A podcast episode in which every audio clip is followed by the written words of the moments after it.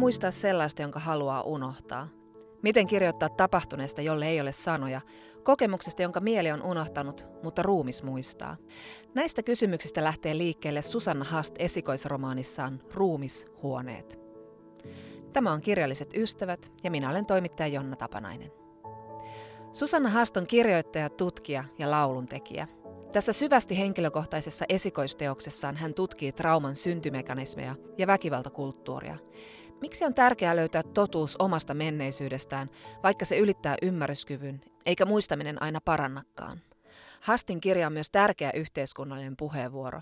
Mikä mahdollistaa väkivallan? Miksi seksuaaliväkivallan uhrilta odotetaan loogista käyttäytymistä ja ehyttä tarinaa, vaikka traumaattinen kokemus on kaikkea muuta? Ruumishuoneet on älykäs olematta etäinen, se on täynnä tunnetta ilman, että niihin hukkuu. Hastin vuoropuhelu häntä innoittaneiden ajattelijoiden kanssa on tuonut monen mieleen amerikkalaiskirjailija Maggie Nelsonin, eikä ihme. Näin monella tavalla puhuttelevaa, ajatuksia herättävää ja jopa kehollista lukukokemusta tulee harvoin vastaan. Susanna Hast, sä oot tutkija ja kokenut kirjoittaja, mutta tämä on sun ensimmäinen kaunokirjallinen teos. Mitä sä ajattelet, olisiko sun ollut mahdollista kirjoittaa jostain muusta kuin sun lapsena kokemasta seksuaalisesta väkivallasta tämä sun esikoisteos? Vai pitikö tämä tavallaan tehdä ensin ja tehdä tilaa tuleville kirjoille?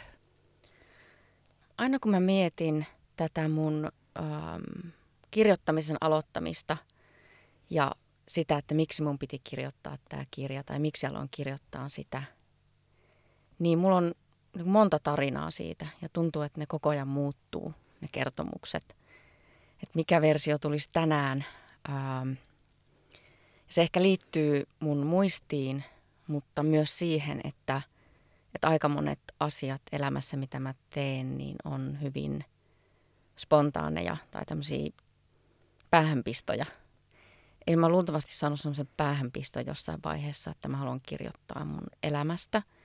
Ja silloin ensimmäinen ajatus ei ollut se, että – että mä menen kohti sitä kiellettyä, vaan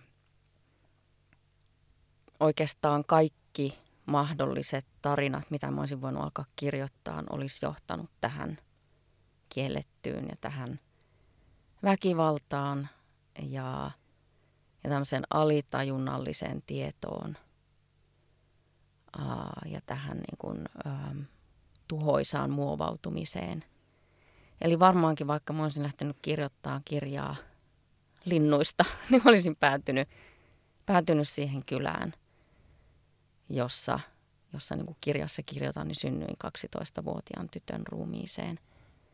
Mutta, mutta silloin, ennen kuin mä aloin kirjoittaa tätä, niin mä en tiennyt, että mä osaan kirjoittaa kaunokirjallista tekstiä. Enkä mä erityisesti edes pitänyt kirjoittamisesta – et silloin kun mä kirjoitin tieteellistä tekstiä, niin mä suorastaan vihasin kirjoittamista. Että mä sitten niin kuin rakastuin kirjoittamiseen kirjoittaessa tätä ja musta tuntuu, että musta tuli kirjoittaja kirjoittaessani tätä kirjaa. Eli tavallaan tässä on tällainen niin kuin pakko ja välttämättömyys kirjoittaa tämä, mutta ei niinkään sen takia, että saisi tämän niin kuin ulos systeemistä, vaan että, että mä olisin joka tapauksessa päätynyt just tähän tarinaan. Ja ehkä mä päädyn tähän samaan tarinaan niin kuin aina jollakin tavalla. Ihana kuulla, kun sä sanoit, että sä rakastuit kirjoittamiseen kirjoittaessa tätä, kun ajatellaan, että tässä sulla on se lähtöajatus just siitä, että miten vaikea on löytää sanat sellaiselle, joka tavallaan niin ylittää ymmärryksen. Mutta silti haluan vielä miettiä tätä sun valitsemaa lajityyppiä, että ajattelitko sä siinä vaiheessa, kun sulle tuli se päähänpisto ehkä kirjoittaa tästä, että olisitko sä voinut valita vaikkapa fiktiivisen muodon tai autofiktio, jossa voi vähän niin kuin sitten suojautua tai piiloutua sinne sen autofiktiivisen kertojan taakse. Sä oot kertonut, että sä pyrit totuudellisuuteen, niin oliko tämä se muoto, josta sä, jolla sä niin pystyit tavoittelemaan sitä vai miten päädyit kirjoittamaan niin kuin sä kirjoitat? Mä en jotenkin koskaan ajatellut fiktiota tai autofiktiota edes vaihtoehtona. Yksi syy on ehkä sille, että mä en koskaan ajatellut, että musta olisi minkään fiktion kirjoittajaksi. Ja toisaalta autofiktio ei ollut mulle tuttu, että mä olin lukenut tämmöistä memoir-genreä, jossa, ähm, jossa mä itse koen, että on, on pyrkimys etsiä jotakin totuutta samalla tiedostain, että se on mahdotonta – ja mun mielestä se on niin taiteellisesti kiinnostavampaa kamppailla sen jatkuvan niin kuin paljastamisen ja piilottamisen kanssa, mitä ei ehkä tarvitse tehdä autofiktiossa tai fiktiossa, koska on niitä piilopaikkoja. Että mun täytyy kirjallisesti ää, koko ajan neuvotella sen välillä, että, että mitä mä kerron ja mitä jätän kertomatta ja millä tavalla kerron ja mikä on se väkivallan kieli, jonka kautta pystyn säilyttämään tai palauttamaan oman arvokkuuteni. Ja sitten hän mulle tekstissä syntyy kielen sisälle niitä paikkoja, mihin voi piiloutua ja mennä suojaan. Ja, ja sitten tuli vähän niin kuin sellainen jännittävä ja aika iloinenkin matka kielen sisään. Ja mun kiinnostus kieleen heräsi ja, ja sanoihin ja, ja sitä, että miten mä voin muuttaa sanojen merkitystä, kuten hiljaisuus tai liikkumattomuus, jotka ajatellaan passiivisiksi, niin mä muutan niiden merkityksen sen oman kokemukseni perusteella aktiiviseksi ja määrätietoiseksi, jolloin kieli mahdollistaa mulle myös uudenlaisen ajattelun ja uudenlaisen historian kirjoituksen ja sen oman kokemuksen kääntämisen joksikin toiseksi. No moni taiteilija on puhunut, että kun kokee trauman, niin sen jälkeen semmoinen tietynlainen ajatusten pakottaminen johonkin narratiiviseen kaavaan tai ylipäätään niin kuin fiktion keinoin itsensä ilmaiseminen, se ei oikein onnistu. Esimerkiksi muusikko Nick Cave kertoo uudessa Usko, toivo ja kuolemakirjassaan, kuinka hänen ennen hyvin tarinalliset laulunsa eivät enää niin kuin olleet mahdollisia sen jälkeen, kun hän oli menettänyt poikansa. Että hänen niin kuin laulun kirjoittamisensa sai semmoisen niin traumaattisen muodon, hän kirjoittaa. Eli se tuli vähän niin kuin sotkeutuneita ja vääntyneitä. Ja, ja sitten on esimerkiksi kirjailija Rachel Kask, joka on puhunut samasta, että ei niin kuin, kun omasta elämästä katoaa se narratiivi, niin sitten fiktiosta tulee tavallaan keinotekoista ja vähän niin kuin vastenmielistäkin. Mitä sä ajattelet tästä kirjoittajana?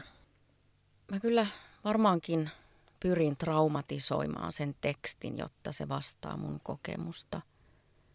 Mutta sitten toisaalta mä ajattelen, että, ähm, että tällainen perinteinen tarinan kerronta, missä on sankarin matka, hero's journey, ja jossa on konflikti keskellä, ei ehkä vastaa kuitenkaan elettyä kokemusta kenenkään ihmisen kohdalla, jolloin se on... Ähm, tarina, joka on jostain syystä, tai tarinan muoto, joka on jostain syystä opittu ja siihen on miellytty, tai siitä pidetään ja sitä pidetään oikeanlaisena tarinana. Ja se on tämä Ursula Le Guinin tämmöinen carrier bag theory of fiction, joka mun mielestä sopii myös ei-fiktioon, että on pikemminkin joku laukku, jossa on kamaa ja ne kaikki kamat on sekasi. Ja mä ajattelen aina noita äm, nappikuulokkeita, jossa on piuhat ja ne piuhathan on siis aina sekaisin, ihan sama miten laittaa sen taskuun. Niin, niin tarina on pikemminkin niin kuin semmoinen sotkunen laukku, jossa kamat pyörii ympäriinsä ja, ja kirjoittaja niin kuin kantaa niitä mukanaan ja, ja ottaa sieltä niitä tavaroita esille. Ää, jolloin ei kyse ehkä ole niinkään siitä, että, että elämästä puuttuisi, tai elämästä tulee jotenkin semmoista, että siitä puuttuu narratiivi – tai siitä ei voi kertoa narratiivia, vaan sitä ei koskaan ole ollutkaan. Jolloin se tekstin traumatisoi, traumatisoiminen tekona voi, voi olla niin kuin myös kauhean rehellistä ja helpottavaa, vaikka se kirjoitus ei kerro traumasta. Sä sanoit tuossa, että sä pääsit niin kuin vähän löytöretkelemään sinne kielen maailmaan ja, ja, ja niin kuin sanojen merkityksiin, niin sä sanoit tuolla kirjasi julkkareiden haastattelussa, että sun tyyli muuttui esimerkiksi, kun sä kuvasit yhtä tiettyä vaikeaa tapahtumaa. Sun tyylissä tuli sellaista niin kuin lyhyttä päälausetta, vähän niin kuin iskua iskun perään, ja se oli mun mielestä hienosti kuvailtu. Ja mä mietin, oliko sulla muita semmoisia kielellisiä strategioita tai, tai sanoja, joita sä haluaisit ottaa haltuun, kun sä kirjoitit tätä kirjaa? Siis paljonkin.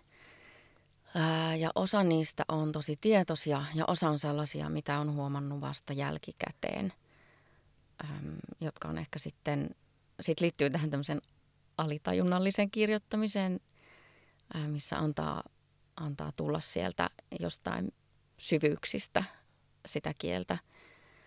Mitä mä voisin mainita? No yksi on se, että mä käytän paljon metaforia. Mutta sitten mä käytän myös ähm, kieltä sillä tavalla, että jokin näyttää metaforalta, mutta se ei mulle sitä ole. Ja musta on kiinnostavaa se, että miten lukija poimii sitä. Välillä jätän kuin-sanan pois silloin, kun se ehkä voisi olla siellä. Eli silloin se vertaus, sitten muuttuu se, se kuvainnollisuus. Ja ähm, sitten on tämmöinen niin metaforan uuvuttaminen, joka tarkoittaa sitä, että mä jotenkin ajan sen loppuun, sen metaforan niin, että se muuttuu metaforasta tosi konkreettiseksi. Sitten on tällaista niin kuin abstraktin ja konkreettisen välillä liikkumista. Ja tämä liittyy just siihen, siihen niin kuin oman arvokkuuden säilyttämiseen. Että siinä kohtaa, kun, kun mä valitsen kieltäytyä nimeämästä jotakin, esimerkiksi mä saatan liikkua, liikkua niin kuin tosi lähelle ruumista ja kirjoittaa ruumiista. Mä kirjoitan paljon suusta ja kielestä ja, ja jotenkin liikun sillä alueella aika paljon. Ähm, Mutta sitten toisaalta – otan niin kuin askelia kauemmas siitä mun ruumiista ja kerronkin, tai maantieteellisesti menen tosi kauas. Mä käyn välillä sellaista filosofista keskustelua tämmöistä rajatilasta esimerkiksi, trauman jälkitilasta. Eli, eli liikun niin kuin siellä sellaisessa tieteellisessä ja filosofisessa maailmassa ja, ja mulla on myös monta eri ääntä, siellä on niin kuin eri hahmoja, mutta myös myös sellaista niin kuin vähän melankolista, surumielistä ja sitten on aika sellaista kriittistä ääntä. Sitten mä käytän paljon toistoa ja kun mä käytän toistoa, niin se ei itse asiassa ole sellaista, ää, mitä, mikä ehkä jossain kirjassa voisi olla tällaista niin kuin älykästä, nerokasta, ää, hauskaa tehokeinoa, vaan, vaan mulle se on sitä, että että ihan tässä mun oikeassa todellisessa elämässä se toisto tapahtuu. Ja sellainen niin kuin piinaava vaino on todellista. Ähm, ja sitten jopa siihen pisteeseen tämmöisessä fragmentaarisessa kirjoittamisessa tuli sitä toistoa, että mun piti sitten jossain vaiheessa käydä sitä koko kirjaa läpi hakemalla niitä tiettyjä sanoja niin, että se toisto on siellä kuitenkin tarkoituksenmukaista, eikä niin, että mä oon vaan unohtanut, että mä oon jo – sivulla 50 kirjoittanut tämän saman lauseen, koska mulle tuli tosi paljon sitä, että kun mä kirjoitin pienissä pätkissä ja jotenkin palasin niin kuin aina samaan asiaan, niin sitten mä palasin samoihin, ää, samoihin muot, ilmaisun muotoihin, mutta myöskin mä halusin välttää semmoista vahvojen sanojen toistamista, ellei se ollut niin kuin todella painavaa siinä kohtaa. Eli mä tein tosi paljon editointia kielen suhteen siinä mielessä, että – että mä olisin tarkka sanojen kanssa. Tämän kirjan yksi rikkaus on siinä vuoropuhelussa, mitä sä käyt sua innoittaneiden ajattelijoiden ja kirjailijoiden kanssa ja käyt sellaista filosofista niin kuin keskustelua heidän kanssaan. Oliko jotain avaintekstiä, joka auttoi alkuun tai, tai sitten ylipäätään niin kuin ymmärtämään sitä, mitä sä oot kokenut ja miten sitä voi sanallistaa? Joo, mä en alun perin ajatellut, että tästä tulisi tällainen, mitä mä nyt kutsun tämmöiseksi autoteoreettiseksi tekstiksi, jossa se, se äm, päähenkilön äm, kuvailevan rinnalle tulee muiden äänten selittävää kerrontaa. Mutta, mutta sitten jotenkin, jotenkin mulla on niin, kuin niin aukkonen se tarina. Ja siis tämän kirjan kirjoittamisen niin kuin ihana haaste, mä sanon ihana, koska, koska pidän haasteista, Niin oli se, että, että miten ihmeessä mä voin kirjoittaa siitä, mikä on poissa ja mikä on kadonnut ja mitä mä en voi saavuttaa. Ja jonka, tai asioista, jonka muistaminenkin on, on niin vaarallista ja mulle haitallista.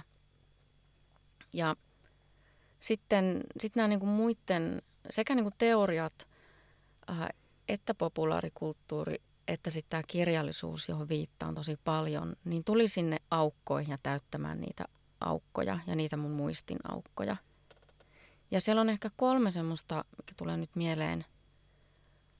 Um, Maya Angelo'n I Know Why the Caged Bird Sings, Lydia Juknavicin Chrono- Chronology of Water ja sitten Therese Marie Mailotin uh, Heartberries.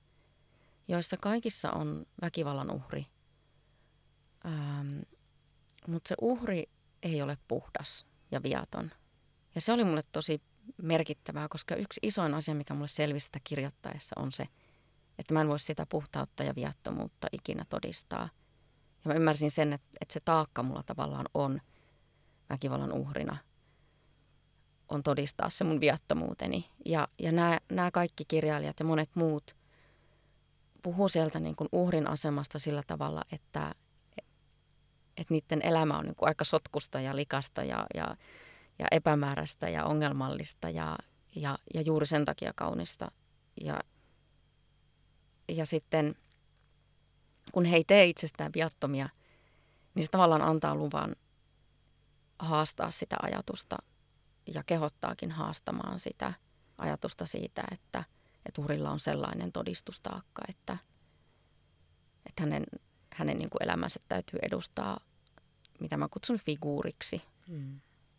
tällaiseksi niin kuin representaatioksi tai, tai muodoksi, joka on, joka on niin kuin pysyvä edustus siitä, että minkälainen ää, seksuaalisen väkivallan tai jonkun muun väkivallan uhri, uhrin täytyy olla ja miltä hänen täytyy näyttää ja miten hänen täytyy puhua ja liikkua ja, ja reagoida.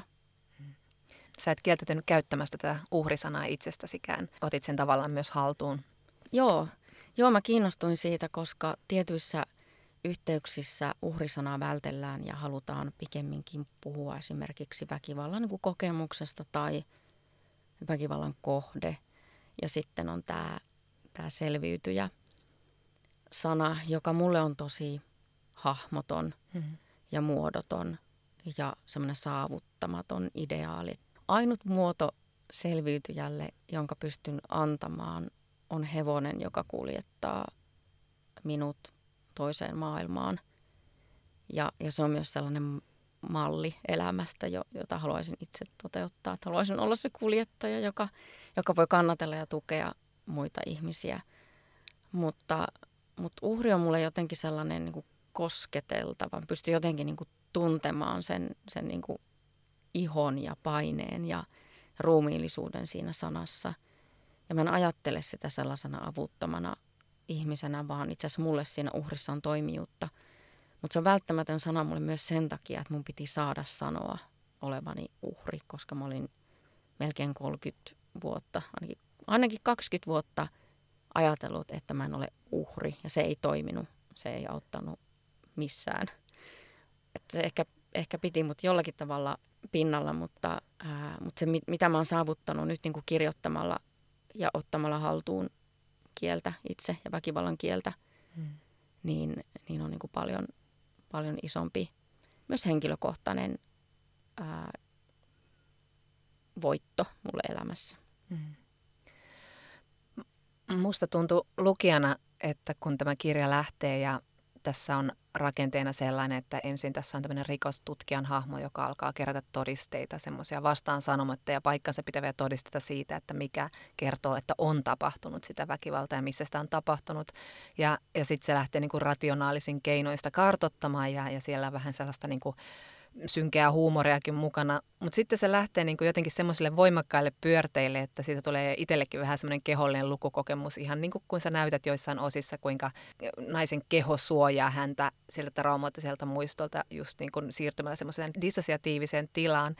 Ja mä mietin tätä rakennetta, tämä tuntuu tosi mietityltä, että tämä varmasti on mietitty, mietitty ja pohdittu ja hiottu, mutta se ei silti tunnu pakotetulta. Se jotenkin tuntui myös sekin kauhean orgaaniselta, miten se kirja eteni, mutta, mutta kerro vähän tuosta rakenteen syntymisestä, näistä viidestä osiosta.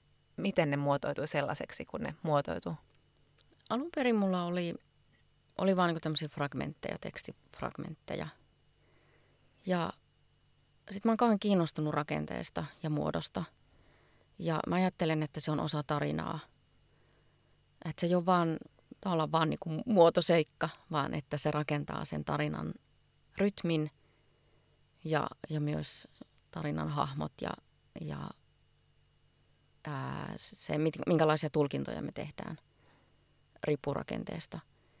Ja jollakin tavalla mä halusin järjestää, tehdä sen niin kuin jonkun järjestyksen.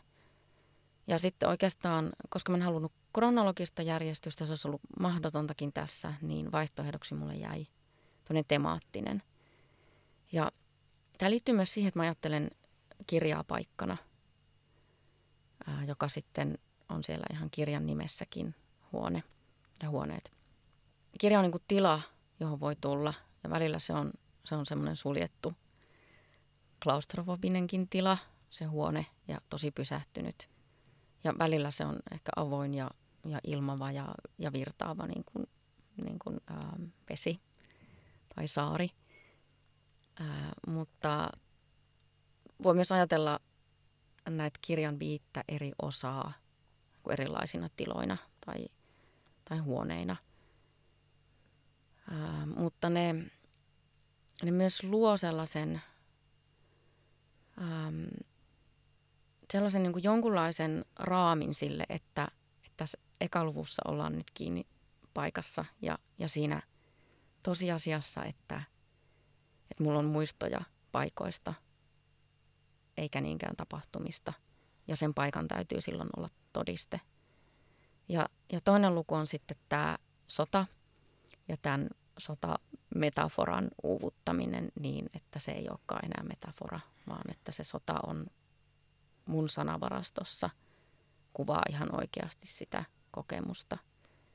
Ja sitten tämä hysteria-osa, joka on kolmas osa, on itse asiassa se, joka korvaa perinteisen tarinan konfliktin. Eli siellä on sellainen hulluus, mielisairaus, joka ei koskaan parane. Ja silloin, jos se ei koskaan parane, niin mulla ainakin kiinnostaa se, että mitä siellä sitten on, mitä sieltä voi löytää, mikä on se vahvuus, jonka sieltä voi, jonka, ainakin minä pystyn löytämään, mikä on se niin kuin, lääke, joka siitä myrkystä voi syntyä. Ja neljäsosa tätä kirjaa ähm, on äitimisen ympärillä tapahtuvaa. Äitiminen, jonka termi, jonka olen koko Hubaralta ja Astrid Swanilta poiminut. Ja sitten sit viimeinen luku, kynnys on sitten se, se jonkunlainen ratkaisu ja, tai ratkaisemattomuus, miten sen haluakaan ymmärtää. Mutta mä käytin siis Scriveneriä kirjoittaessa, jolloin jokainen tällainen pieni lyhyt luku, mä nimesin sen, mä näen sen niin kuin semmoisessa sivupalkissa, jolloin mun oli helppo siirrellä. Että sitten kun mä sain siirrettyä kaikki oikeisiin paikkoihin, niin mä rupesin miettimään sitä järjestystä niiden niin kuin pienten kappaleiden välillä ja sitä, että milloin on tarvetta tämmöiselle assosiatiiviselle siirtymälle seuraavaan ja milloin ei. Näissä eri luvuissa on myös se, että, että niissä on vähän eri ääni. Ne kaksi ensimmäistä lukua on sitä rikostutkijan ääntä. Sitten tulee sen, sen niin kuin, ää, mitä mä kutsun myös kolmanneksi persoonaksi tai kolmanneksi minuudeksi, joka on tällainen huojuva subjekti, kaatuileva nainen. Ää, sitten tulee niin kuin eri muodoissaan äidin ääni ja, ja, ja sitten se, sit se huojuva subjekti viimeisessä osassa jää jää todellakin huojumaan. Sä sanoit hienosti tuossa, että tämä kirja on tila, jossa on myös erilaisia tiloja. Se on ihan totta näin niin kuin lukijan näkökulmasta. Ne tietyt osuudet muodostaa omanlaisensa tunnelman, omanlaisen tilan ja joissakin on helpompi hengittää ja joissakin vähän sitten vaikeampi. Mutta sä oot myös kuvannut, että tämä kirja on arkisto, arkisto tietynlaisille dokumentoinnille sun elämästä ja menneisyydestä ja sä oot käyttänyt tästä vastadokumenttisanaa ja pohdit sitä tuossa kirjassakin, mutta avaatko vähän sitä vastadokumentin käsitettä ja miksi se sopii tähän sinun kirjaasi? Mä itse asiassa tykkään kuvata tätä kirjaa tämmöisenä elävän muistin kirjana, että se, se pysyy jotenkin liikkeessä sille, että, että koska siellä on semmoista huokoisuutta, niin myös tämä vastadokumentti on sellainen, että se voi tarkoittaa eri asioita mulle itsellenikin eri aikoina. Ja tällä hetkellä se viittaa ainakin kahteen asiaan. Yksi on tällaisen niin merkityksettömään pieneen historiaan. Öm, ja sen takia tämä kirja on mulle arkisto ja sen takia mulla on tämä pakkomielle todisteesta, että mä haluan sen oman historian kirjoitukseni tehdä. Ja tämmöisessä mer- niin kuin pienessä, pienten merkityksettömien asioiden arkistossa ähm, mulla on päätäntävalta siitä, että mikä kelpaa todisteeksi ja mikä ei. Mikä on tarinan muoto ja mikä on tarinan kieli. Kukaan ei voi mulle sitä ulkoapäin tulla määrittämään ja siinä on se mun vapaus sitten ja mun valta myös suhteessa tähän, tähän mun niin historiaan, niin mulla on valta kirjoittaa se ja kyky kirjoittaa se oma historian kirjoitukseni. Että se hiljaisuus on teko ja liikkumattomuus on teko. Joo, just, just tämän tyyppisiä asioita. Myös se, että esimerkiksi The Fall-sarjan Paul Spector, hirvittävä sarjakuristaja, on todiste mun omassa tutkimattomassa rikostapauksessani. Ja mä saan siitä hirvittävää, niin kuin, mä saan siitä niin kuin huumoria myös. Mä saan siitä niin kuin jonkun sellaisen, joka on tavallaan tosi perversi, yhtä aikaa niin kuin hauska. Mä itteni naurattaa se ja yhtä aikaa se on niin kuin aivan niin kuin kammottava. Se kohtaus, missä mä kuvaan tätä, tätä Paul Spectorin kuulustelua. Että mä voin niin yhtä aikaa elää sekä sitä hirveyttä että sitten sitä omaa valtaani tästä tarinan kertomisesta. Sitten tämän tämmöisen historiankirjoituksen ohella mä ajattelen, että vastadokumentti on paikka, jossa voi epäonnistua.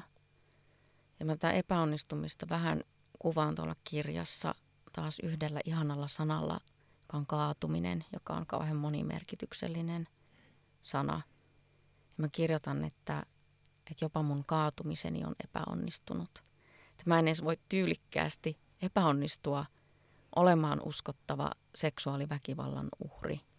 Että mulla on se, niin kuin, se, se mahdottomuus, tämä liittyy tähän uuvuttamiseen, tämmöinen dölösiläinen ajatus uuvuttamisesta, että kaikki mahdollisuudet on käytetty loppuun. Ja tämä, tämä ajatus iskostui mulle täältä mun iranilaiselta ystävältäni, joka on siis kirjassa iranilainen ystäväni, hänen luvallaan käytän tällaista ilmausta hänestä, että et jotenkin sitten, kun kaikki on, kaikki on niin sanotusti menetetty tai kaikki on pilalla tai kaikki on, mä oon hirveän ram, mä dramaattinen ja jotenkin, jotenkin kun mä oon niin kuin pahimmassa jamassa, niin se on aina se hetki, missä mulla syttyy joku, joku ajatus tai joku niin kuin toivo tulee näkyviin. Ja, ja sen takia se vastadokumentti on niin kuin häiriö ja se on häiritsevää ja, ja sen sisällä voi tosiaan niin kuin kompuroida ja kaatuilla ja kontata ja pyöriä maassa ja, ja olla groteski ja huutaa ja karjua ja, ja tehdä niin kuin mitä tahansa, mikä tuntuu hyvältä. Ja kun mä näin tota, Helsingin Sanomien kritiikin tästä mun kirjasta, ja siellä käytetään sortua-sanaa kaksi kertaa. Hän ei sorru ja hän sortuu. Ja mä ajattelin, että tämä on just, tämä on vastadokumentti ja tämä sortuminen. Siis mä heti näin mielessäni semmoisen niin rakennelman, joka murenee. Ja, ja silloin se mun vastadokumenttini on onnistunut, kun siellä myös sen, sen niin kuin tekstin sisällä tapahtuu tällaista tuhoutumista ja murenemista ja jotain, joka niin kuin häiritsee ja ehkä ärsyttääkin. Sä tutkit kielen militarisoitumista tuossa koneen säätiön rahoittamassa hankkeessa ja sanoit jo tuossa, että sinun kaatumisesikin on epäonnistunutta ja sä sitten rinnastat just tässä sota, sotaosuudessa sen, kuinka ää, rintamalla miehet kaatuu ja se on, kaatumissanan käyttö on semmoinen tapa etäännyttää siitä, mitä tapahtuu, eli miehet kuolevat. Ja, ja sä tosiaan tässä sitten rinnastat myös niin kuin sitten ää, sen sotilaiden tekemän uhrauksen kotimaansa puolesta sitten sen kanssa, mitä taas sitten vaikkapa sodassa naiset kokevat. Raiskaukset on yksi sodankäynnin keino. Tämä rinnastus sotilaiden ja raiskattujen naisten kohdalla oli tosi tehokas ja mieleenjäävä. Kertoisit sä vähän siitä? Eli mä uuvutan tämän, äh, tämän sotametaforan niin, että se kuvaa mun kokemusta ja on sana, jota, jota voin käyttää ja perustelen sen. Ja sieltä, sieltä niin kuin sotilaiden maailmasta mä löysin sitten tämän uhrautumisen käsitteen. Ja mun piti työstää sitä aika paljon tullakseni siihen johtopäätökseen, että, että kun me ajatellaan sotilaita sellaisina ihmisinä, jotka, jotka tekee sen uhrauksen valitsemalla ää, sotilasuran ää, menemällä puolustamaan maata, niin me, me silloin annetaan kuin erityiskiitos sotilaalle tällaisena myöskin ammattiryhmänä siitä heidän uhrautumisestaan. Ja, ja sitten mä jotenkin oivalsin, että, että mä oon tehnyt sellaisen uhrauksen, joka itse asiassa ylläpitää kansakunnan ideaa ja ideaalia, johon liittyy tällaiset asiat kuten vaatimattomuus, hiljaisuus, puhumattomuus, se, että mä en aiheuta sitä häiriötä. Eli kaikkien, en pelkästään siis sen, sen oman niin lähipiirini ää, ja sen yhteisön ja näiden tekijöiden puolesta tee sitä uhrausta, vaan koko tämän, tämän niin kuin meidän kulttuurisen rakennelman puolesta.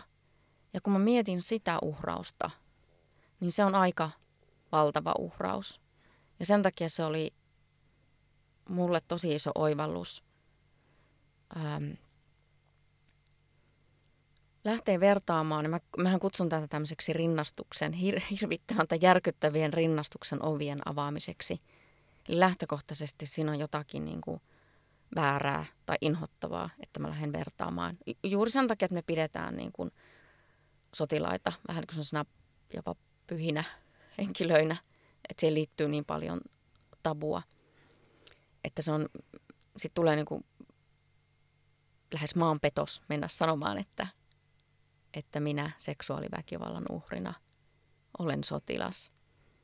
Ää, tai minä olen se taistelukenttä ja minä olen tehnyt uhrauksen kansakunnan puolesta. Mutta se liittyy myös siihen, että millä tavalla me ajatellaan väkivaltaa, puhutaan väkivallasta, että me ei ylipäänsä haluta nähdä yhdistää siihen sotilaaseen sanaa väkivalta. Me mieluummin kuvattaa sitä, sitä sillä uhrautumisella tai, tai jollakin muulla. Ää, niin on tämän häiriön aiheuttamista ja, ja kielellä leikkimistä ja myös merkityksillä leikkimistä sen takia, että, että mä haluan nostaa sen juuri tämän väkivallan kuin korkeammalle sellaisessa hierarkiassa, missä se on painettu piiloon ja alas. Ja tämä näkyvyys, että millä tavalla niin kuin sota ja sotiluus voi olla ja sotilan keho voi olla näkyvä ja millä tavalla sitten se toisenlainen sota on piilossa ja unohdettu.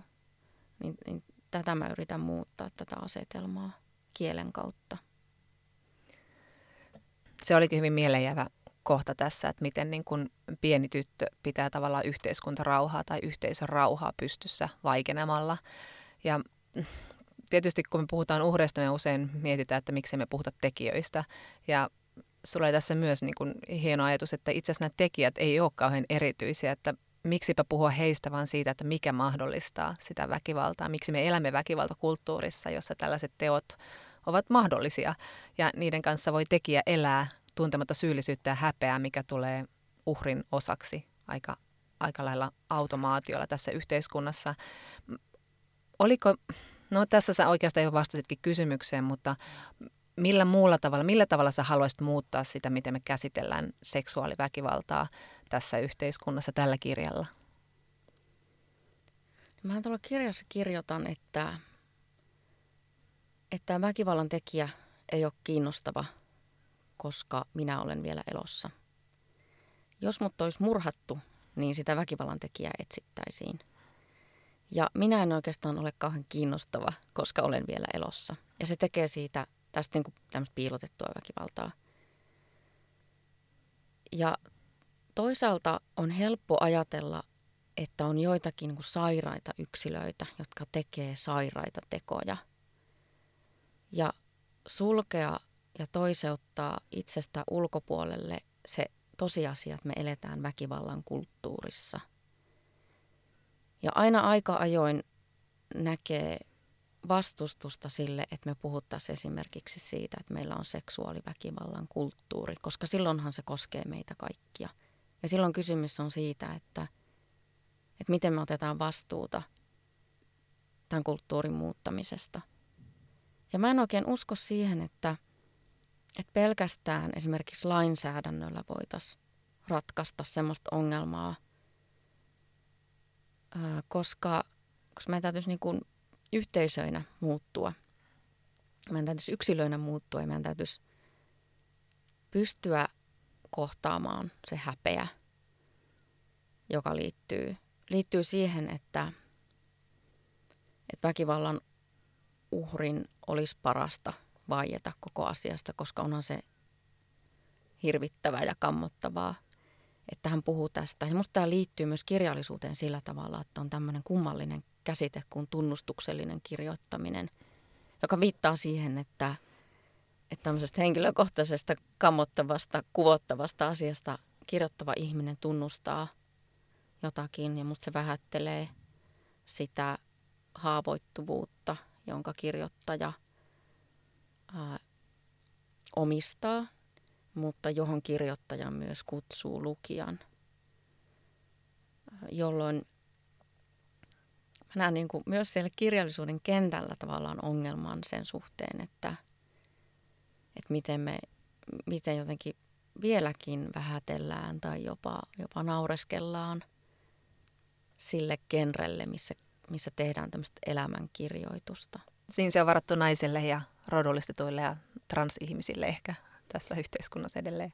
Joo, ja sitä on helppo verrata sellaiseen ähm, etäännytettyyn kirjoittamiseen, jota voidaan sitten pitää jotenkin älykkäämpänä tai, äh, tai parempana kirjallisuutena. Että kyllähän mä sillä leikin tuossa kirjassa, sillä, sillä niin kuin vuoropuhelulla sen tosi henkilökohtaisen ja intiimin ja sitten se, mitä joku voi kutsua sellaisiksi älylliseksi pohdinnaksi tai filosofiseksi tai, tai tieteelliseksi pohdinnaksi, myöskin häiritäkseni sitä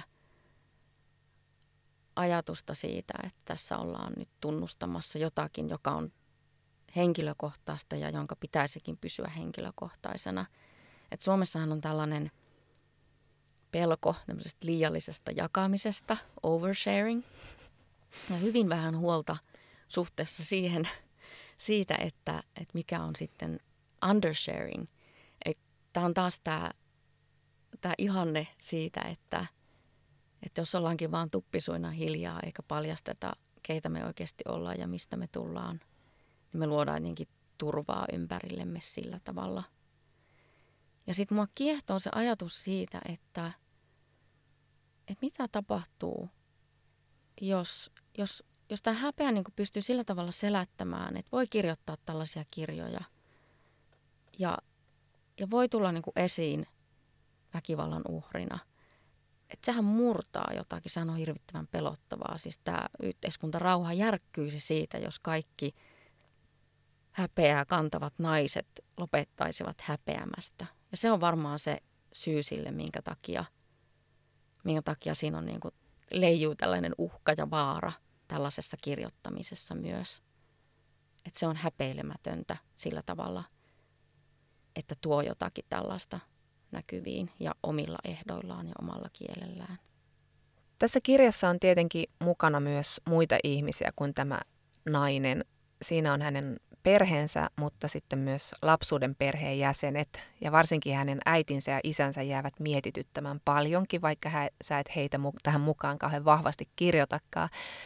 Paljon on pohdittu äh, kaunokirjoittamisenkin ja autofiktion lomassa varsinkin siitä, että mikä oikeus on kirjoittaa muiden ihmisten elämästä, kun kirjoittaa omaa tarinaansa. Mitä sä ajattelet siitä? Miten sä kirjoitit tätä kirjaa, kun sä tiesit, että se väistämättä koskee myös muita ihmisiä kuin sinua? Mun mielestä on kauhean tärkeä kysymys. Ja silloin kun mä kirjoitin, niin mä menin kaikkien mahdollisten podcastien äärelle etsien vastauksia siihen, että miten muut on ratkaissut tätä. Ja miten muut kuvaa myös sitä, sitä haastetta, että jotkut ihmissuhteethan voi muuttua ja jopa tuhoutua tämmöisen kirjan kirjoittamisen jälkeen. Ja ne on niitä niin kuin hirveän vaikeita kysymyksiä, joille ei ole kauheasti, ei ole kauheasti paikkoja eikä tilaa niin kuin puhua näistä asioista. Et mä en Suomesta löytänyt ainuttakaan semmoista keskustelua, että mä sitten niin kuin amerikkalaisia podcasteja kuuntelin ihan korvat kuumana, että, että miten – miten kirjailijat kuvaa tätä. Mutta sitten ehkä paras paras vastaus tähän, minkä mä löysin, oli Rachel Kaskin. Mä en muista, mistä, mistä hänen kirjastaan tämä on. Olisiko toinen paikka? Mä en ole ihan varma.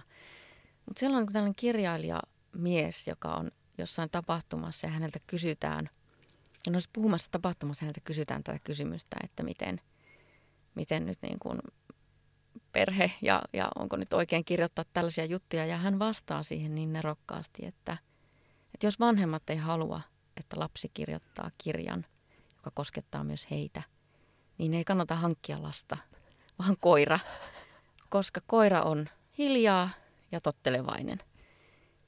Ja tämä oli musta, mä oon ajatellut niin kuin, tätä tosi paljon, että, että se oli tosi helpottavaa. Ja mä oon myös mun läheisiltä ihmisiltä saanut semmoista viestiä, että, että sulla on oikeus sun omaan tarinaan. Ja mä oon sitä miettinyt silloin, kun mulla on pelottanut ja epäilyttänyt. Ja mulla on pelottanut tosi paljon.